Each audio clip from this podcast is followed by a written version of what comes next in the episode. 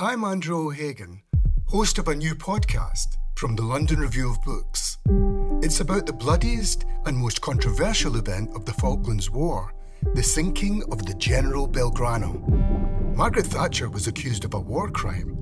The truth would only emerge in the pages of a private diary.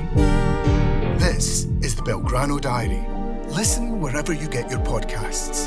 Twice, twice,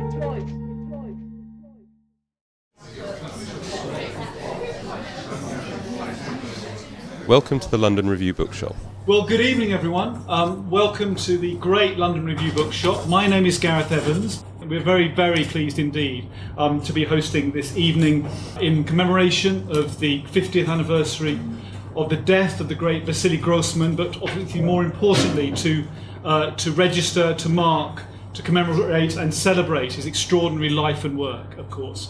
And I say life and work, which instantly takes us to perhaps his best known book, Life and Fate. But that extraordinary work will not be the only focus of our evening, although, of course, it will take its rightful role um, in proceedings. I'm very, very pleased indeed to introduce a, a, perfect lineup, really, for this event. A lineup of committed individuals. We are sitting here behind a desk, and I imagine in the Soviet Union, and, and Robert and Anthony and John and Janet will be able to tell me, tell you much more than I can about this. But I imagine there were many such sittings like this where the people behind the desk were somewhat less sympathetic, shall we say, to Grossman and to many other writers of his acquaintance. But also, crucially, of course, it was not a panel in any real sense, shall we say, made up of individuals, whatever their opinions and decisions.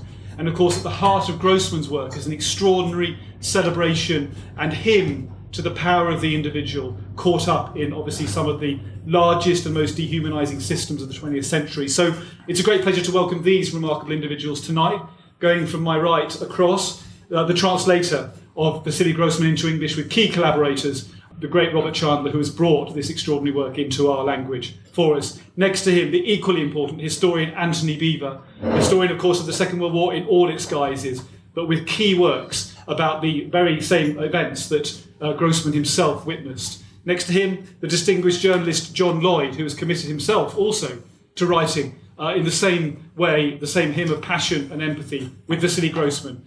And at, at, the end of our lineup here, I'm sure an actor who needs no introduction to any of you, Janet Suzman, herself committed um, to the reading of Grossman previously, and we're delighted to have all of them here. Please do welcome them now. Thank you.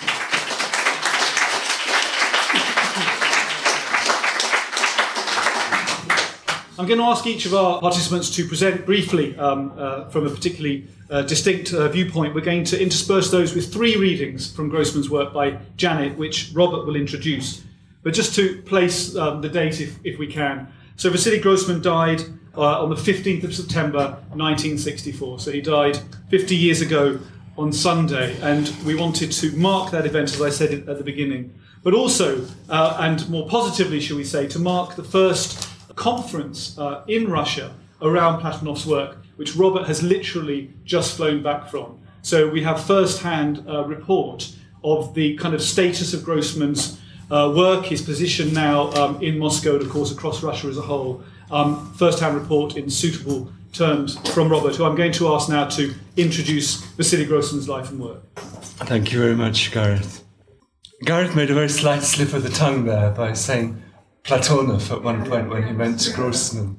They're very interesting. It was a very perfect cue because they, they were friends and they have exactly opposite kind of trajectories through their life. Whereas Platonov began writing very strange and obviously poetic, extraordinary prose, breaking every rule and gradually moving towards a greater simplicity. Um, he began as a poet, ending up writing quite simply Grossman is a rather unusual example of someone who began as a better than average journalist.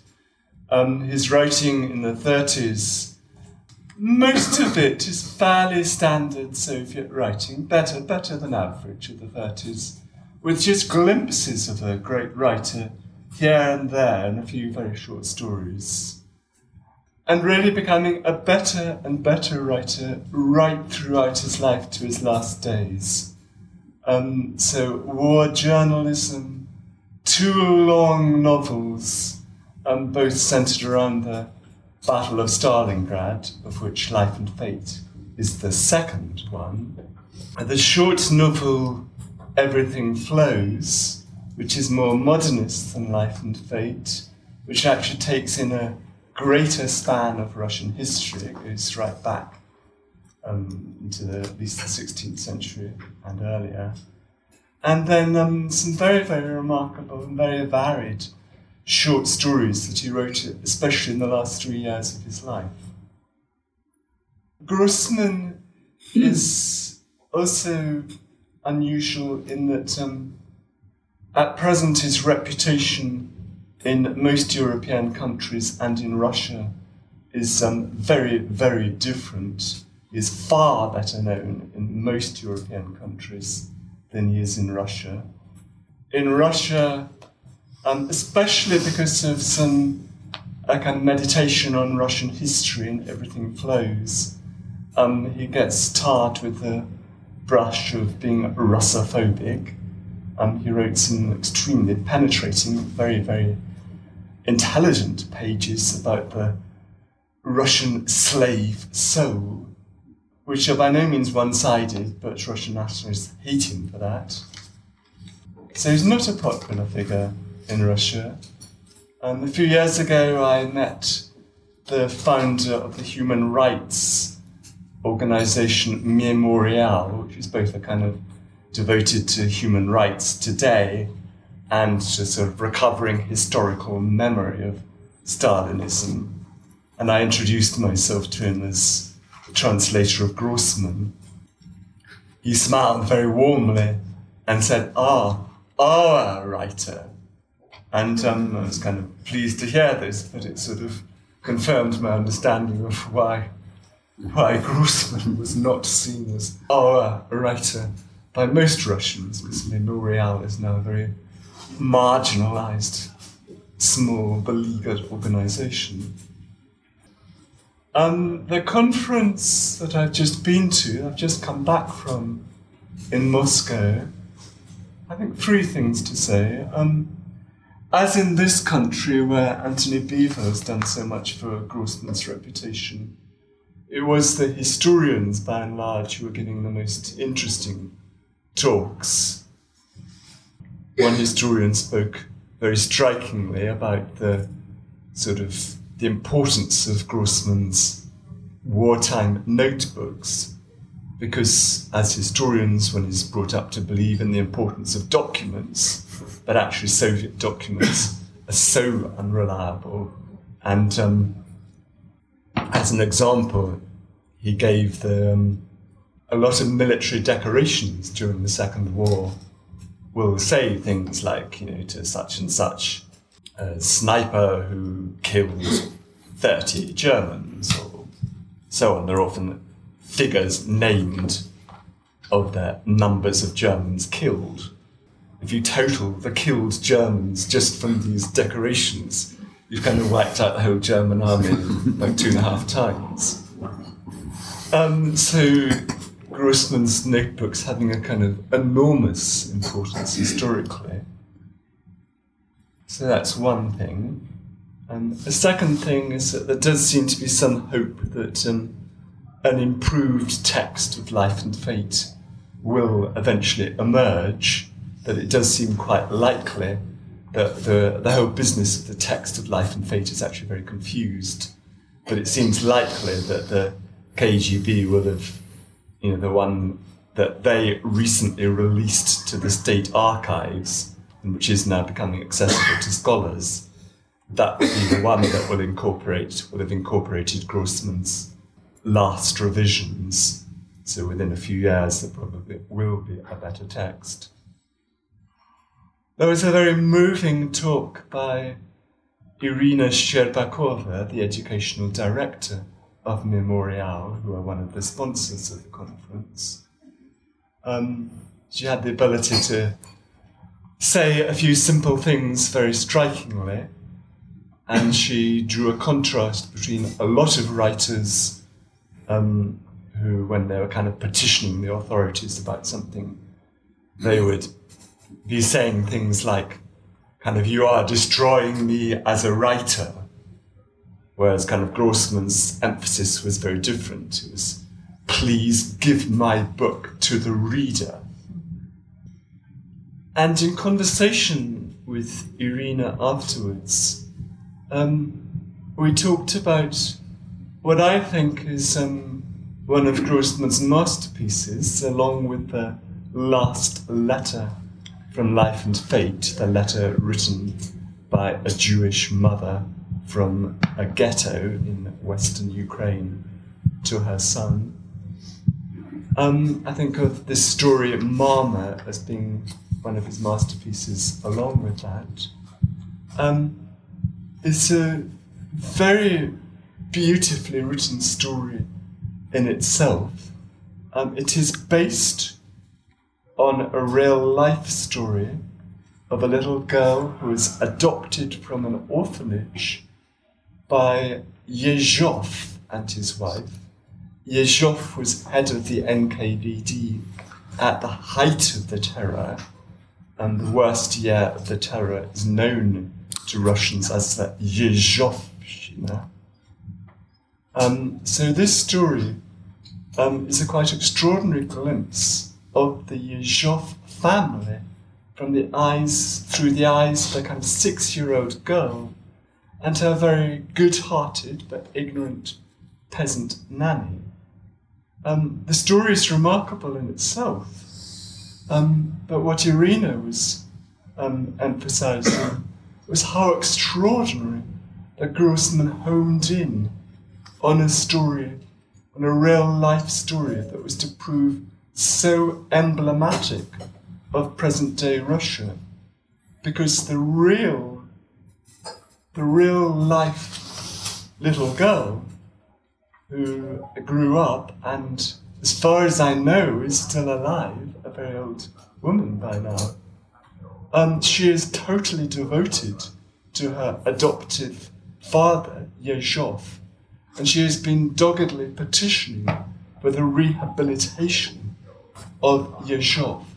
So this kind of absolutely epitomizes the kind of terrible, terrible split so characteristic of Russian society that I am, you know, both I am the daughter of the hangman and I am the daughter of someone who has been victimized by the Russian state, both at the same time. Um, kind of unimaginable. So um, I think that's my cue to hand over to Janet. Okay. So this is just a small extract from the story. She lived in a bright and spacious room. If she had a stomach ache or a sore throat, her nanny, Marfa Dmitrievna, would be joined by a special nurse from the Kremlin hospital, and a doctor would visit twice a day. And once, when she caught a serious cold, an old doctor with warm, kind, trembling hands came to listen to her chest with his stethoscope. Two women doctors accompanied him. She saw Mama every day, but Mama never stayed with her for long. When Nadia sat down to her breakfast porridge, Mama would say, Eat, my little one, eat, eat up your porridge, but I must be off to the office now. In the evening, Mama's friends would come round. Father's guests came a little less often. Nanny, Nyanya, would put on a starched kerchief, and from the dining room would come the sound of voices and the clatter of forks. Father would slowly pronounce the words, Well, then, we should drink to that. Now and again, one of Father's guests would come to have a little look at Nadia. Sometimes she would lie still in her cot and pretend she was asleep. Knowing that little Nadyusha was only pretending, Mamma would laugh and say, shh. The man would bend down over her and she would smell wine. Mamma would say, Sleep, my little girl, sleep. Then she would kiss Nadia on the forehead and Nadia would once again smell wine. This time more faintly. Marfa Dmitrievna was taller than all of father's guests. Father himself looked tiny beside her. Everyone was afraid of her. The guests were afraid of her, Mamma was afraid of her, and father, more than anyone, was afraid of her. Father was so afraid of her that he tried to spend less time at home. Nadia was not afraid of Nanya. Sometimes Nyanya would pick her up in her arms and say in a sing song voice, My darling, my poor unhappy little darling. Even if Nadia had understood what these words meant, she would still have no idea why Nanya might think she was poor or unfortunate. After all, she had lots of toys, she lived in a sun filled room, Mamma sometimes took her out for a drive, and men in handsome red and blue capes leapt out of sentry booths to fling open the dacha gates as their car approached. Nevertheless, Nyanya's quiet, caressing voice troubled the little girl's heart. She wanted to shed sweet, sweet tears. She wanted to hide away like a little mouse in the embrace of Nyanya's large arms. She knew who were Mamma's best friends and who were Father's most important guests. She knew that if Father's guests were visiting, there were never any of Mamma's friends. There was a red headed woman. She was called a friend from childhood. Mamma used to sit with her beside Nadia's cot and say, Madness, madness. There was a bald man in glasses with a smile that used to make Nadia smile too, and Nadia did not know who he was, whether he was a friend or a guest. He looked like a guest, but it was Mamma and her women friends whom he came to see. When he came in, Mamma used to answer his smile with a smile of her own and say, Babel's come to see us. Once Nadia put the palm of her little hand to his high, bald forehead. His forehead was warm and kind. Touching it was like touching Mamma or Nyanya on the cheek. There were father's guests. There was one who kept giving a little laugh. He had a guttural voice and a nose that was always trying to sniff something. There was a man who smelt of wine, with a loud voice and broad shoulders. There was a thin little man with dark eyes. He usually came early with a briefcase, and he left before they'd sat down to supper. There was a dark skinned man with a pot belly and moist red lips. One evening he took Nadia in his arms and sang her a little song. Once she saw a guest with a pink face and grey hair in military uniform. He drank some wine, then sang. Once she saw a guest who appeared to make Mamma feel timid. He had small glasses and a large forehead, and he stuttered. Unlike the others who wore military jackets of one kind or another, he wore an ordinary jacket and a tie. He told Nadia in an affectionate voice that he had a little daughter too. Marfa Dmitrievna could not remember which was Beria and which was Betal Kalmykov and she kept forgetting the thin man with the briefcase was Malenkov. Kaganovich, Molotov, and Voroshilov, on the other hand, she recognized from the many pictures she had seen of them. Nadia did not know any of the guests by name, but she knew the words Mama, Nyanya, Papa. One day, there was a new guest.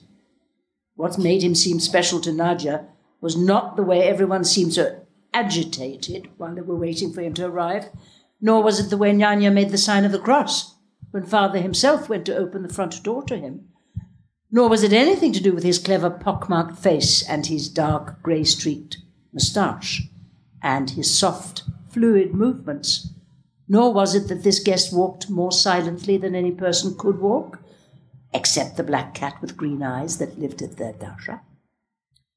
Everyone Nadia knew had the same look in their eyes. There was the same look in Mamma's brown eyes, and in Father's grey green eyes, and in the yellow eyes of the cook, and in the eyes of every one of Father's guests, and in the eyes of the guards who opened the dacha gates, and in the eyes of the old doctor. But these new eyes, these new eyes that looked at Nadia for several seconds, slowly and without curiosity, were entirely calm. There was no madness in them, no anxiety or tension, nothing except slow calm. In the home of Nikolai Yezhov, there was no one with calm eyes except Marfa Dmitrievna. Marfa Dmitrievna saw and understood a great deal. The mistress of the house took to wandering about from room to room in the night. She stood over Nadia as she lay asleep, whispered, clinked phials of medicine in the dark, turned on all the chandeliers and went back to Nadia again, still whispering and whispering, either praying or repeating lines of poetry to herself. In the morning, Nikolai Ivanovich Yezhov would come home looking thin and pinched. He would take off his coat, light a cigarette while he was still in the hall, and say irritably, No, I don't want anything to eat, and I don't want any tea. Once his wife asked him something, then gave a frightened cry. Once Nikolai Ivanovich went up to Nadia and smiled. She looked into his eyes and screamed. Is she ill? he asked. Something frightened her, said Marfa Dmitrievna. What? Lord knows, she's only a child.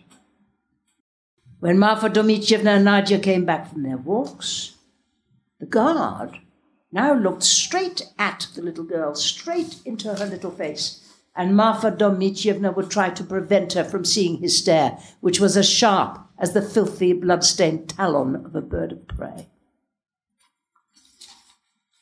It is possible that Marfa Dmitrievna was the only person in the entire world who felt pity for Nikolai Ivanovich.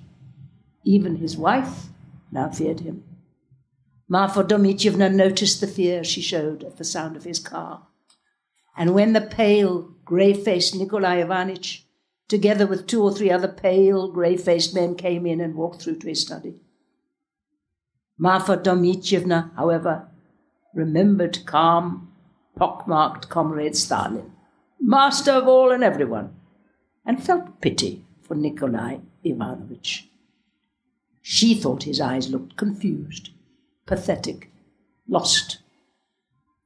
It was as if she did not know that the country lay frozen in horror, that Yezhov's gaze had frozen all of vast Russia. Day and night, the interrogations went on in the Lubyanka, in Lefortovo, in the Butyrka. Day and night transported prisoners to Komi, to Kolyma, to Norilsk, to Magadan, and the Bay of Nagayevo. Every dawn, the bodies of those shot during the night in prison basements were taken away in lorries. Did Marfa Dmitrievna realize that the fate of a young adviser at the Soviet embassy in London, that the fate of his pretty wife, arrested while she was still breastfeeding her little daughter, before she had even completed her singing course at the Conservatoire, did Marfa Dmitrievna realize that these fates had been determined by the signature at the foot of a long column of names of a former Petersburg factory worker by the name of Nikolai Ivanovich Yezhov. He was still signing list after list. Dozens and dozens of these enormous lists of enemies of the people. And the black smoke was still pushing its way up from the crematoria of Moscow.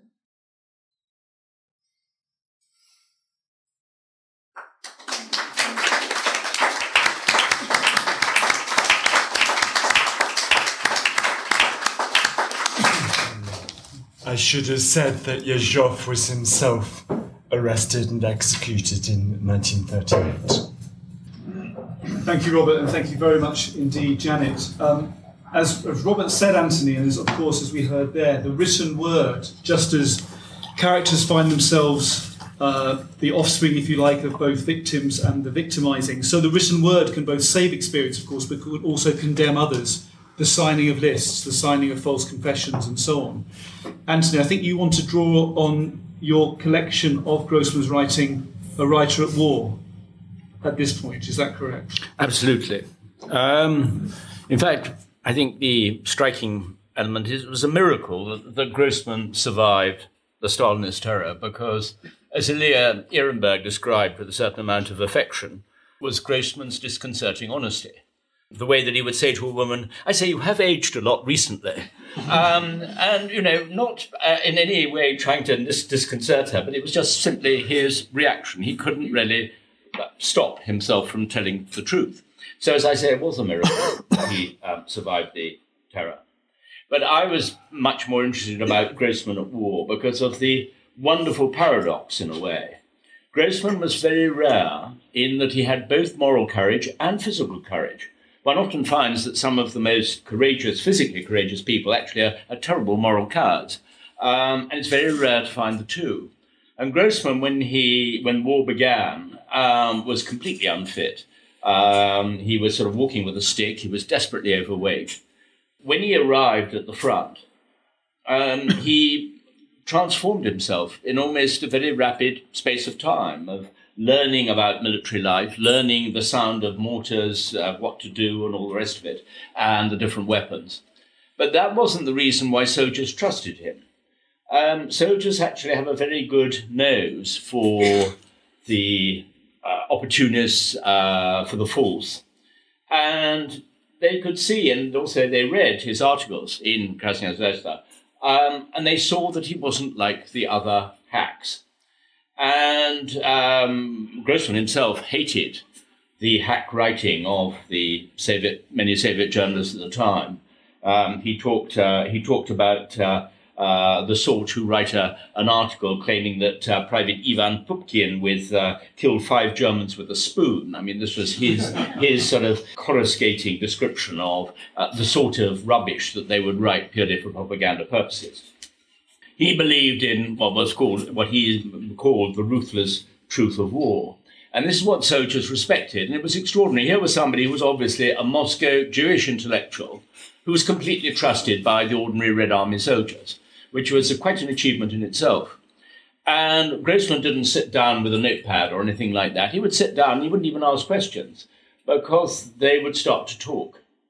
And then he would spend the whole night writing up his notes afterwards. Uh, and um, Ortenberg and others sort of were, were always very, very struck by this as a, he, he wouldn't even sleep at all at night. I mean, he was always writing up his notes immediately afterwards.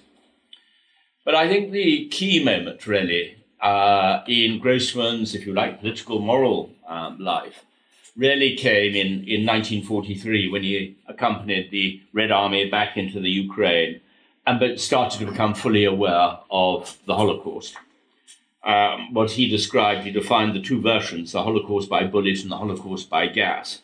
In this particular case, what he was discover- discovering at that stage was, uh, was still the Holocaust by bullet.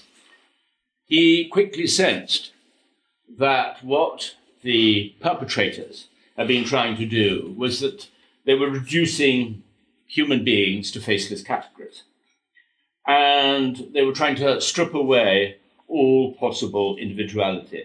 And I will, I do want to read you one particular passage because I think it's so important in understanding the, the sort of the vital sense of Grossman at this particular time. There's no one left in Kazari to complain, and no one to tell, no one to cry. Silence and calm hover over the dead bodies buried under the collapsed fireplaces, now overgrown by weeds. This quiet is much more frightening than tears and curses. Old men and women are dead as well as craftsmen and professional people. Tailors, shoemakers, tinsmiths, jewelers, house painters, ironmongers, bookbinders, workers, freight handlers, carpenters, stove makers, jokers, cabinet makers, water carriers, millers, bakers, and cooks. Also dead are physicians, prosthetists, surgeons, gynecologists, scientists, bacteriologists, biochemists, directors of university clinics, teachers of history, algebra, trigonometry. Dead are professors, lecturers, and doctors of science, engineers, and architects. Dead are agronomists, field workers, accountants, clerks, shop assistants, supply agents, secretaries, night watchmen. Dead are teachers. Dead are babushkas who would knit stockings and make tasty buns, cook bouillon and make strudel with apples and nuts. Dead are women who have been faithful to their husbands, and frivolous women are dead, too. Beautiful girls and learned students and cheerful schoolgirls. Dead are ugly and silly girls, women with hunches. Dead are singers. Dead are blind and deaf mutes. Dead are violinists and pianists. Dead are two year olds and three year olds. Dead are 80 year old men and women with cataracts on hazy eyes, with cold and transparent fingers and hair that rustled quietly like white paper. Dead are newly born babies who had sucked their mother's breast greedily until their last minute. This was different from the death of people in war with weapons in their hands, the deaths of people who had left behind their houses, families, fields, songs, traditions, and stories. This was the murder of a great and ancient professional experience, passed from one generation to another in thousands of families of craftsmen and members of the intelligentsia. This was the murder of everyday traditions that grandfathers had passed to their grandchildren. This was the murder of memories, of a mournful song, folk poetry, of life happy and bitter. This was the destruction of hearths and cemeteries. This was the death of the nation which had been living side by side with Ukrainians over hundreds of years. The point, as you will realize there, was what Grossman was acting against. The Nazi slogan was, You are nothing, the state is everything. And he was fighting against this, as I said, this, this determination to strip them of their individuality. What he was trying to do, even though he didn't know their names, was to give back some form of character, some form of individuality. And the trouble was, of course, for his own future, was that he'd begun to feel that the collectivism of the USSR was almost as dehumanizing as that of Nazi Germany. He believed passionately in the individual's right to be different. And that, I think, was what he was trying to write there. Thank you. Thank you very much indeed, Antony. I just before we, we ask Janet to read the next passage, I just wonder if you could tease out for us a little bit more this issue of his Jewish identity, because if I'm correct, and please correct me immediately if I'm not, his mother was murdered in the Berdichev massacre in, mm. in Ukraine, yeah. and of course he witnessed the Holocaust and was also very very worried as uh, every other Jewish person would have been with the so-called doctors plot against mm. Stalin. Stalin fearing that Jewish doctors were trying to kill him and taking a lot of people towards death as a result of that um, in his fear. How, how much should we think of him as a Jewish writer at this point, as well as, of course, a, a writer of universal resonances and, and uh, as a witness to 20th century history? How, how, where does the percentage or the balance lie in that identity? Well, I think it, it changed during during the course of the war. Um, you know, uh, Robert Robert will probably correct me on this, but I mean the before the war, um, Grossman was, in some ways, one would almost describe him as being. Um, he was very highly critical, certainly of any of the Orthodox Jews and all the rest of it. Um, he regarded he regarded their attitudes as almost racist in themselves. He didn't really see himself as a Jew at that particular stage. I think it was the the experience of um, the Holocaust and also, of course, with of anti-Semitism within Russia uh, of Sholokhov and, uh, and, and, and, others. And then when starting to work uh, with Ehrenburg and uh, work on the Black Book and all the rest of it, was when uh, Stalin was trying to sort of uh, deny any form of Jewish tragedy. with the slogan "Do not divide the dead," i.e., everybody had to be seen as Soviet victims; they couldn't be seen as Jewish victims in any way. And that was, I think, when if it's not too much of an exaggeration, uh, Grossman then did start to recognize um, his his his Jewish history or his Jewish his Jewish, Jewish side, if you like. But I don't think one can sort of categorize him. Mm-hmm. I would have said, you know, he is a great writer. One can't sort exactly. of categorize him as either a sort of a Jewish writer or a non-Jewish writer. But I think that that was ready when the transformation come, came. Robert, would you agree? Probably. I mean, it's quite a difficult question. People do have different views on it. Um, Grossman came to fame with a story that he wrote in 1934 um, called In the Town of Berdichev, which um, does portray the very, very Jewish world of Berdichev very, very affectionately. It is a story where he is both imitating and, in a way, competing and reversing Isaac Babel's stories, so the great Russian Jewish writer of an earlier generation. The stories about a, just as most of Babel's stories are about a kind of Jewish intellectual commissar being initiated into a world of male violence. He fights with the Cossack armies during um, the Polish Soviet War around 1920. Grossman's story reverses this. It's a female commissar who totally denies her femininity. She becomes pregnant, um, much to her horror, fails to abort the child and ends up being sort of billeted on a Yiddish speaking family in Berdichev and being initiated into this world of Jewish uh, of Jewish women. And um, this world is portrayed very, very um, affectionately indeed. The story sort of ends with, um, you know, with the commissar being sort of forced to choose the moment of choice. Will she stay with her child or will she join some um, Red Army troops that are marching through the city? So it's, it's a little difficult to be definite about these things, but certainly the, both the experience, both what Grossman learned about the Shoah and the fact of his extreme difficulty in writing about it due to Soviet censorship, this certainly vastly reinforced his sense of Jewish identity. Thank you both very much indeed. Well, shall we now hear Janet read the second uh, passage? Robert, would you like to say anything? Well, just that this is probably, arguably, the most un Jewish subject matter that anybody could ever come up with. This is the Soviet space program, by the way. It's called the, The dog. Preamble to it. What was that little dog's name? Leica. Laika, The real dog, yes. the real dog. Her childhood was hungry and homeless. Nevertheless, childhood is the happiest time of life. Her first May, those spring days on the edge of town, was especially good. The smell of earth and young grass filled her soul with happiness. She felt a piercing, almost unbearable sense of elation. Sometimes she was too happy even to feel like eating. All day long there was a warm green mist in her head and her eyes. She would drop down. A lot can happen in the next three years. Like a chatbot may be your new best friend. But what won't change? Needing health insurance. United Healthcare Tri Term Medical Plans are available for these changing times.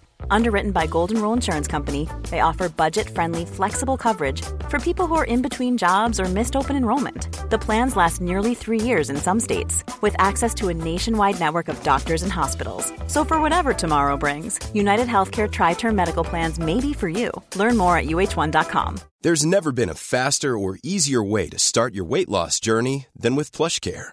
PlushCare accepts most insurance plans and gives you online access to board-certified physicians who can prescribe FDA-approved weight loss medications like Wegovy and Zepbound for those who qualify.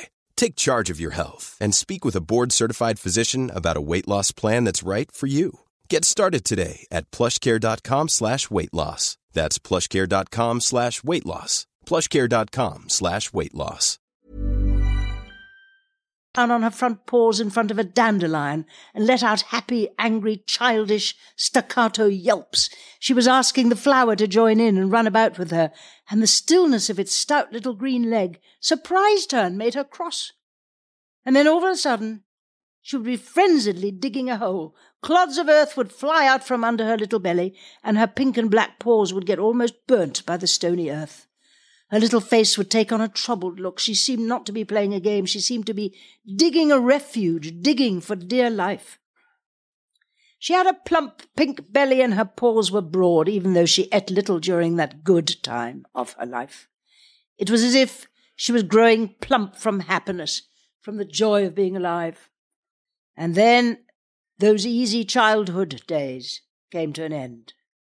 The world filled with October and November, with hostility and indifference, with icy rain and sleet, with dirt, with revolting, slimy leftovers, the smell of which was nauseating even to a hungry dog. But even in her homeless life, there were good things. A compassionate human face, a night spent close to an underground hot water pipe, a sweet bone. There was room in her dog's life for passion and dog love and the light of motherhood. She was a small, bandy legged mongrel living out on the streets, but she got the better of all hostile forces because she loved life and was very clever. She knew from which side trouble might creep upon her. She knew that death did not make a lot of noise or raise its hand threateningly, that it did not throw stones or stamp about in boots. No, death drew near with an ingratiating smile, holding out a scrap of bread and with a piece of net sacking hidden behind its back. She knew the murderous power of cars and lorries and had a precise knowledge of their different speeds. She knew how to wait patiently while the traffic went by, how to rush across the road when the cars were stopped by a red light. She knew the forward sweeping, all destroying force of electric trains and their childish helplessness. As long as it was a few inches away from the track, even a mouse was safe from them. She knew the roars, whistles, and rumbles of jet and propeller planes, as well as the racket of helicopters. She knew the smell of gas pipes. She knew where she might find the warmth given off by hot water pipes running under the ground. She knew the work rhythm of the town's garbage trucks. She knew how to get inside garbage containers of all kinds and could immediately recognize the cellophane wrapping around meat products and the waxed paper around cod, rockfish, and ice cream a black electric cable sticking up out of the earth, was more horrifying to her than a viper.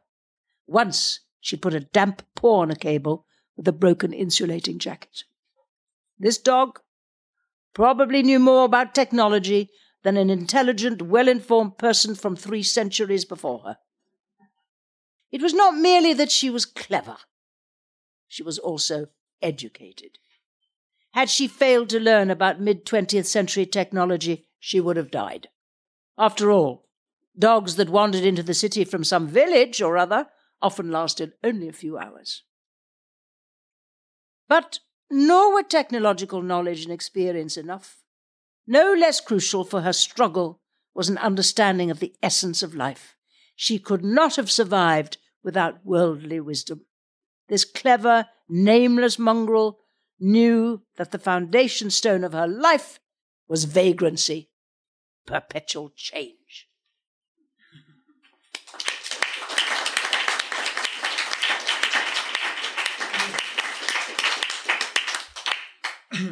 Thank you very much indeed, Janet. Well, um, John, as um, the last line of that reading suggested, there is perpetual change, and certainly, and very fortunately for Grossman's reputation, there is change, as Robert has identified, in how uh, widely he is read now, particularly in Europe, and, and increasingly, we hope, in Russia with uh, the new translation of Life and Fate emerging, we hope. Um, but could you give us a sense of, of where you think his his influence and his his reputation rests now for us here and perhaps in, in the States as well, obviously the English speaking world we're thinking about tonight in a particular way?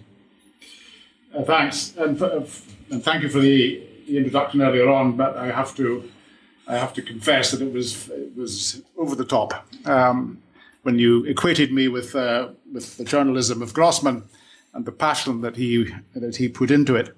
I worked for much of my life for the Financial Times, where passion is not the first rule of uh, of our journalism. it's not a hugely prized commodity. It's not traded on the commodities market, but it is a great newspaper. Um, because it's straight and because it does a great deal about foreign affairs, which, which many of us there wanted to write about. And it was being foreign correspondent in Moscow, um, beginning in the late 80s, that I first read Grossman, though he was not, I think it's right, Robert will correct me, he wasn't published in Russian until 91, I think in Kiev, um, where he was first published. Uh, and when Robert mentioned Memorial, which was, I think, founded in 1988, as, as he said, a way of exhuming the memories, and sometimes literally exhuming the bones of those who, the millions who had died all over Russia in the, in the Gulag.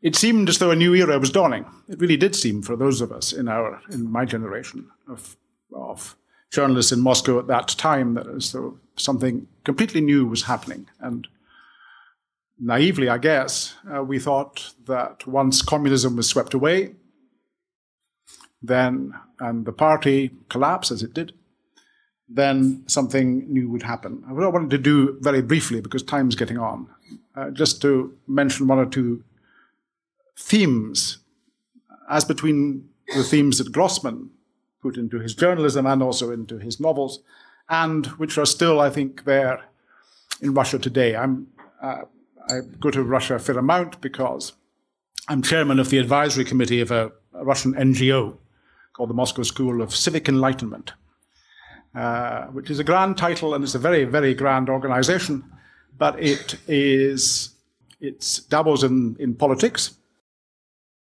Uh, and it gets lots of money from abroad, indeed, most of its money from abroad. And that now, uh, under the new law brought in um, last year by the Duma, um, means that it, it is registered, has to be registered as a foreign agent. And Memorial had, a few months ago, foreign agent with a heart uh, drawn around it equals USA.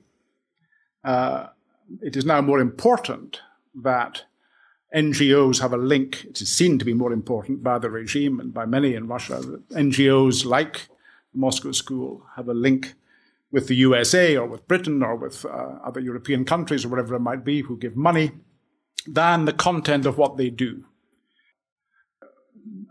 What we discuss, what's the constant theme of our discussions in that school is how deep is the soil of Russian civil society? How far can we found, can Russians found a confidence that democracy, civil society will, will continue to exist and to grow in what is now a very thin time? And memory, civil society, and the power of propaganda were all at the very center of Grossman's works. Memory, you, you, those of you who've read uh, both Life and Fate and Everything Flows. Will remember the conversations there, especially in Everything Flows, where, where Ivan, um, the central character of that book, remembers Anna Sergeyevna, who had been a militant communist in her youth, had been sent to Ukraine in time for the, the Great Hunger, and confesses to him almost as though she says he's Jesus Christ, a confession that what she did there as a communist militant was to increase the sufferings of the hundreds of thousands, millions of Ukrainians, mainly peasants, who died for lack of food over the two or three years of, in which the, the famine existed. He, in, in that terrible chapter, really terrible chapter, where she just goes through uh, month by month almost, year by year, scene by scene, hut by hut, starving children, mothers driven mad. The, the power of the prose and the urgent need to remember, to inscribe in memory, in a book which he, I guess, thought might well not be published. I think he did, didn't think that either Everything Flows or Life and Fate would be would be published, but to, at least to get it out, to get it on paper, that the memory was was important. And on civil society, to say it's a constant theme among friends in Russia and among people who come to the school, many people who come to the conferences and to the seminars. How deep is it? How many people see it as valuable? You remember the uh, that other central scene in uh, Life and Fate, where the old Bolshevik, uh, is uh, told that he must report to Obersturmbannführer Liss, I think is the commandant of the camp, anyway, a very high SS man, and he assumes he's going to be tortured. And he goes uh, from his freezing barracks into this warm and comfortable and carpeted room. And he's treated He's offered wine and food and cigarettes, all of which he refuses. He refuses also to speak. And Liss um, embarks on this conversation, uh, rather a monologue, in which he, he, shows Mostovskoy that Nazism, National Socialism, and Stalinist communism are brothers under the skin, uh, are the same, the, uh, essentially the same. They both have created a national socialist state. They both believe that the state should dominate, and they're both dominated by tyrants who uh, have roused the population behind them, who've drawn the population behind them, uh, and who have learned that these, the state is the greatest machine of subordination uh, yet invented. Mostovskoy refuses to believe it, but then, when sent back to his hut, the doubts begin to grow. What civil society can exist after that? How far, when we were in Russia in the late 80s and early 90s thought that here was um, a new society going to bloom because the, the, the barriers had been removed, I think did not take the lesson which is inscribed in Grossman, and that is that they, the damage was huge, enormous. There, now, and certainly then, many of the people whom I knew, indeed, one of the pe- people there who was dearest to me, now a very elderly lady, had gone through the Stalinist period, had been communists in many cases, had wept when Stalin died, and some had created a, a, new life for themselves, others had been permanently damaged. But one of the questions that we ask constantly is how far can the nightmare, which, which is a large part of Grossman's work, how far uh, has that deprived the country and the countries around about it, Ukraine and the other countries, from, uh, from developing a, um, a civil society? One last word on Antony's already spoken about journalism. He was a journalist, after all, for Krasnaya Zvezda, one of the, um, the most honored and popular uh, correspondents of his day, who did push his editor, uh, his long suffering editor, to try to publish more of his writing than, than the censors usually allowed. And he got away with some of it. He was able to describe, for example, um, the deaths and the wounding of Soviet soldiers, which uh, was generally cut out. When he wrote the, again, the terrible essay on Treblinka, he got there and the, the camp had been evacuated, had been leveled, but there was a number of Polish peasants around and some survivors who'd been hiding in the woods whom he interviewed.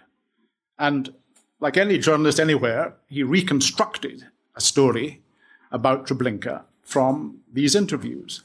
And what he comes out with, what he co- comes out with is, again, something so searing, it's very difficult to read, uh, especially when he's describing the brutes who tend the furnaces and the gas chambers. Um, but one of the marks of that journalist and why to liken him to any journalists, or nearly all journalists, I think, working in the West now, is is over the top. Is that he he was witness to, he bore witness to the, uh, the, the, the awfulness of the Second War, but the awfulness, as he saw it, the horror of the Holocaust. The last word on propaganda.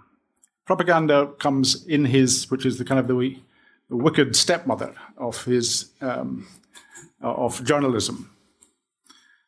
He he sees propaganda. Uh, Victor Shtrum, the, the uh, scientist at the heart of uh, the of life and fate, is Jewish, and at a certain point, when he comes back from Kuibyshev to Moscow, the beginnings of an anti-Jewish rumble, presumably he presumes comes from the top, begin to make itself felt, and uh, when he asks for two assistants to, to, to assist him uh, in his laboratory, both of them Jewish with Jewish names, they're turned down. And in a painful interview with the, um, with the head of the personnel, he's um, gently told that, um, that Russianness is now in and Jewishness is uh, suspect. Uh, the power of that propaganda, the power of the propaganda against Jews, of course, grew after the war. And one can see elements of it coming back now. There's in the state, in the very strongly uh, administered state television channels and in most of the newspapers, you begin to see um, an emphasis put upon Jewish names of those who are disapproved. And in two uh, documentaries and the most important state channel, one on Yulia Tymoshenko, the former prime minister of, of Ukraine, and one on uh, Arseny Yatsenyuk, the present prime minister, uh, who is Jewish. Um, apparently, Tymoshenko, this was unknown, I think, to most people, possibly even to her, um, had a um, was said to have a Jewish father. That this this was put in the documentaries as the the coup de grace. This was the the last thing, that, and, and after all that horribleness about them, they're Jewish. And that now is beginning to come across. One can't say that Putin is an anti Semite. He could say with honesty some of his best friends were Jewish, but, um, but one begins to see it creeping in. And what one really does see, and it is awful, is the propaganda used against the Ukrainians. The, uh, an American journalist recently did um, a list of the the, the um, explanations for the shooting down of the Malaysian airliner, remember, with about 300 dead. The Dutch inquiry has now shown fairly um, conclusively that a missile struck it and, and it came down. The, this journalist got about six different uh, explanations, which had come across again on state television or in newspapers, one of which was that the the CIA, of course, had um, filled the aeroplane with dead bodies, uh, had put a, a, crew in. The crew took the plane up to cruising level and parachuted out, leaving in it a bomb which was timed to go off over the the um, the, uh, the, borders between Russia and Ukraine.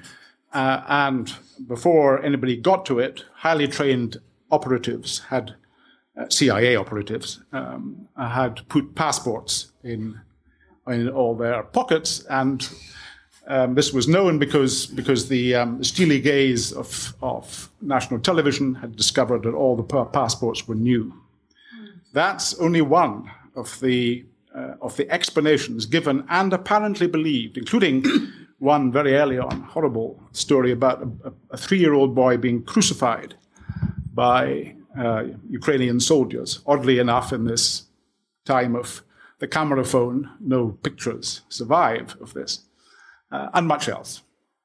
So that one sees the, the old mechanisms, the kind of mechanisms which were the, at the heart of his journalism and above all his fiction, coming back again, being revived, and once again, extremely depressingly, apparently being believed.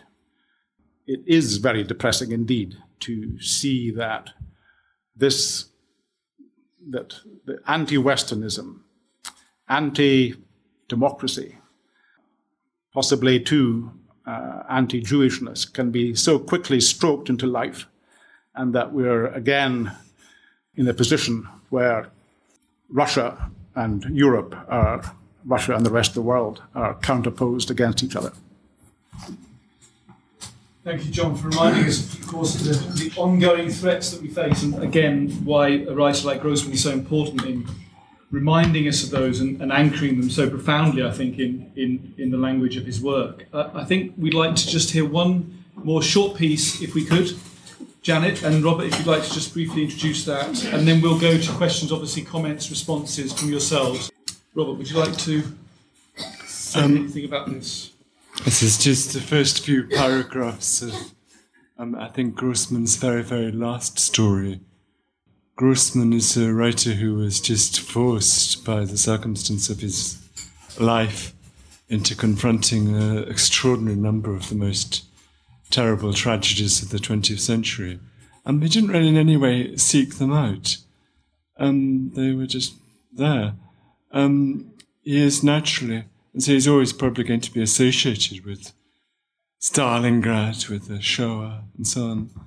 And this is what he said about these things is of immense importance. But it's um, a little unfortunate that um, this sort of weight of history can rather obscure the um, the delicacy and wit and charm of um, a lot of his writing. And so, um, the beginning of this story you're about to hear, it, um, it could easily be by Chekhov.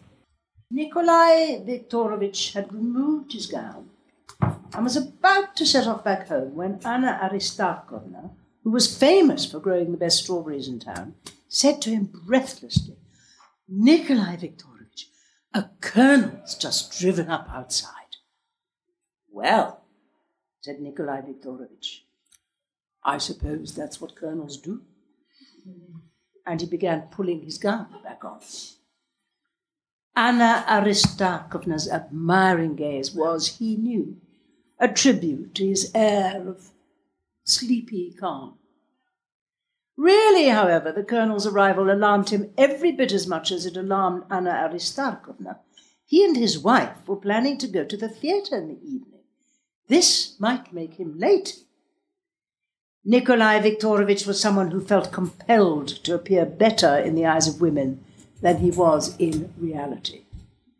Women had always liked him, and his innate gallantry, as well as a certain protectiveness he could not help feeling with regard to his halo, prevented him from re- revealing the many ways in which he differed from his persona. Even though his hair had gone grey, he was still a handsome figure, slim, tall, graceful, always tastefully dressed. His fine, distinguished face wore the expression portrait painters aspire to bestow on the good and the great, on those whose vocation is to adorn this world. Women fell in love with him and never imagined that he was not in the least as he appeared, that really Nikolai Viktorovich was a very ordinary man. Someone who did not care about world problems, someone who knew nothing about literature or music, someone who adored comfort, elegant clothes, and massive saffron yellow rings set with large precious stones. No, it never entered their heads that he had no especial love for his work as a doctor, and that what he really enjoyed was dining in good restaurants, travelling first class when he went on holiday to Moscow, being seen with dear Yelena Petrovna, who was as tall, graceful, and handsome as he himself, in the most expensive seats of the theatre, and intercepting admiring glances, glances that said, Oh, what a handsome couple.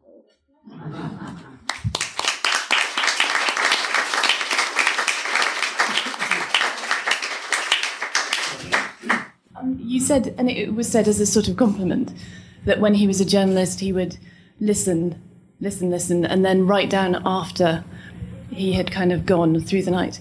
If I met a journalist who just listened and then wrote down 12 hours later, I'd think they were deeply suspect. Was he reliable? Well, as far as one could tell, yes. Um, what he was trying to do was not to get down so much facts and figures, um, but the emotions of the soldiers who've just come out of battle. Um, so, to a certain degree, it was impressionistic.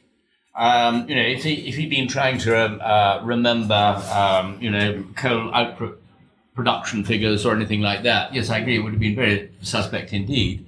Um, the point was that he didn't want to be like a journalist in front of them. He wanted to be as natural as possible uh, because he wanted to win their trust.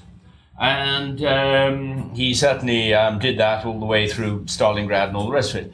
Uh, I think that one gets a nose when looking at the material, reading what he said, um, when comparing it against the accounts uh, of the time.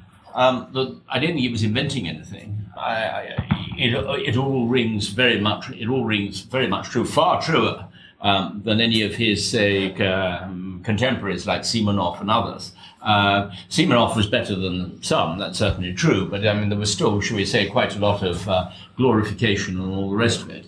I, I, really do think that he was interested in the brutal truth of war. That doesn't mean that, you know, everything was literally uh, true. Uh, where I think he really scores, and this one finds later on in the novels, are his little pen portraits, which he did jot down at the time, whether it was a description of just smoke coming out of chimneys on a freezing day, rising absolutely straight up, like sort of battleships at anchor or whatever you described it. His description of a soldier about to be executed for desertion. I think these are the sort of details which you don't get from any other writer. And he did spend more time at the front, I think, than any other journalist um, in the Soviet Union, that particular, uh, throughout the war.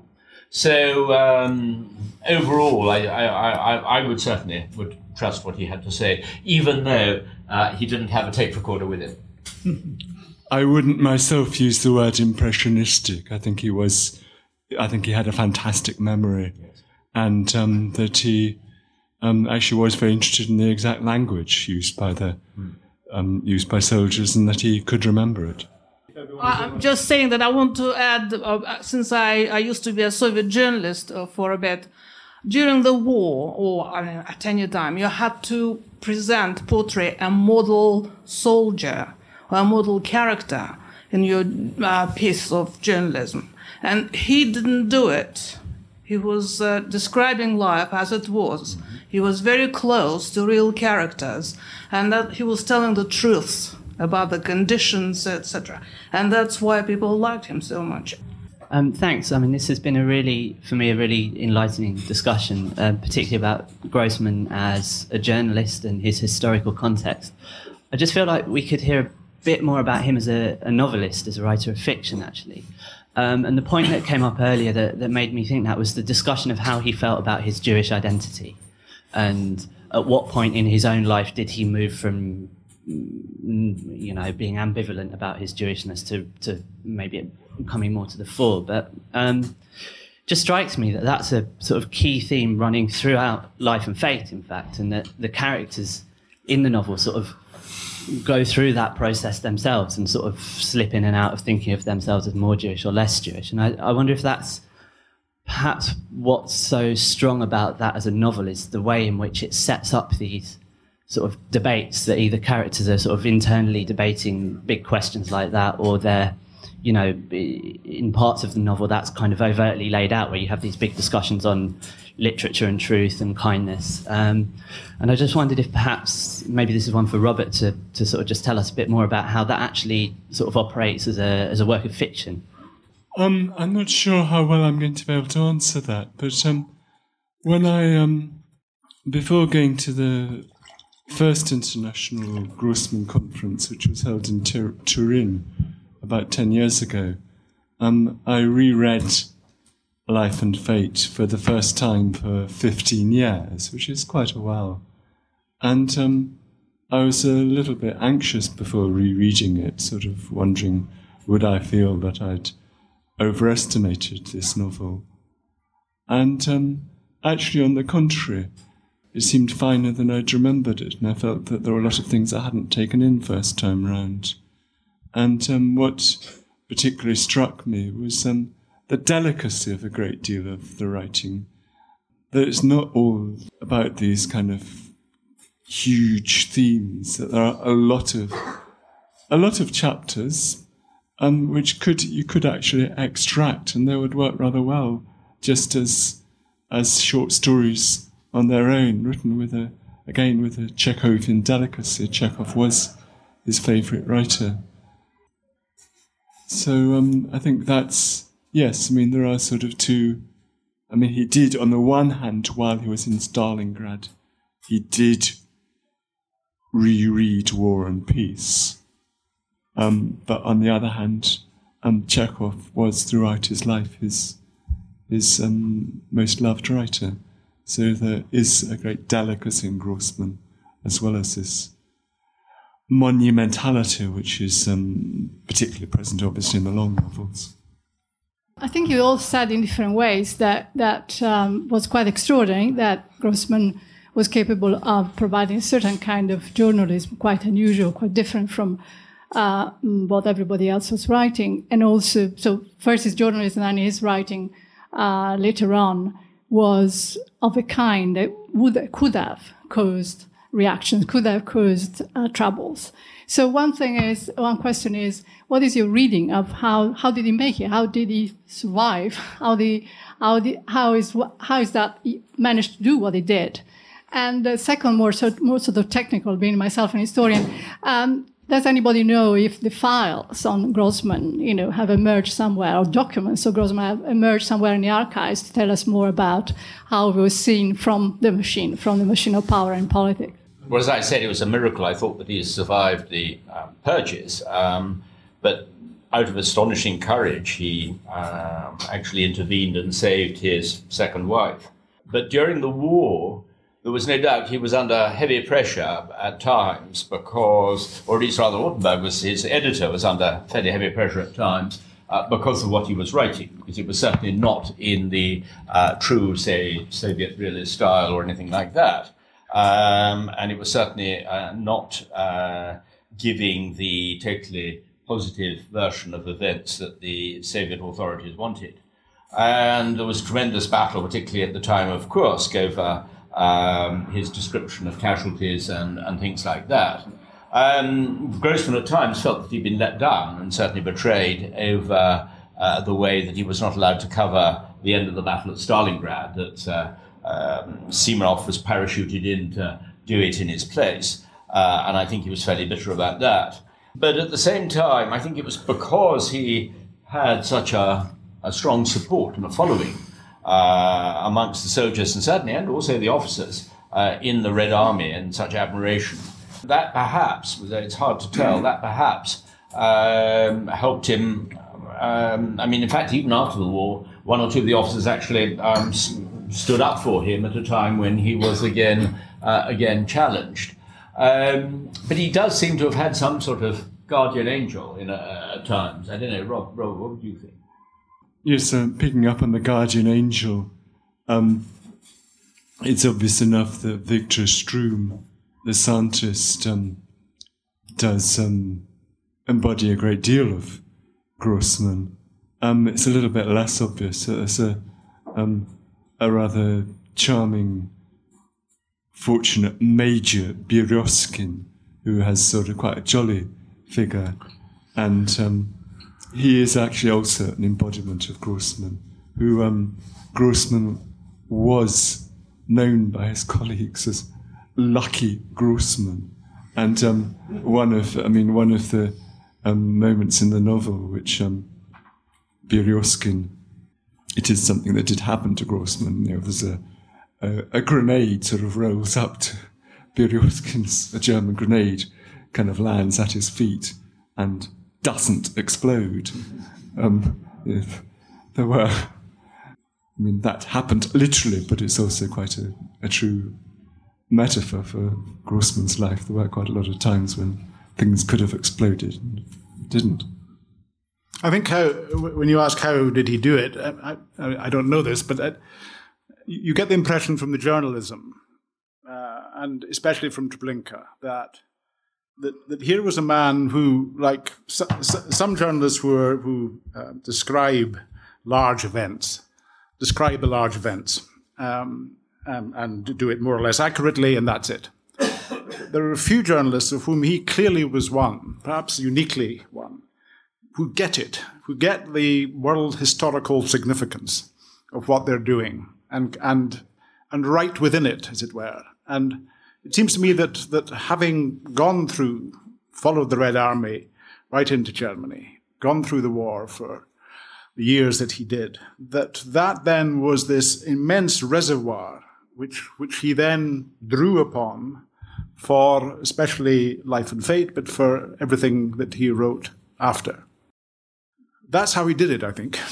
that he, he was able to grasp what he was seeing in a way which no other Soviet journalists, very few journalists perhaps anywhere, could have or did do. And that that then, ironically, because of the, of the, the terrible nature of what he'd seen and experienced, nevertheless was this massive reservoir, uh, which then came into this massive book uh, and uh, gives it very often the, the, the aspect of a documentary. Please do join me in thanking our wonderful guests. Thank you.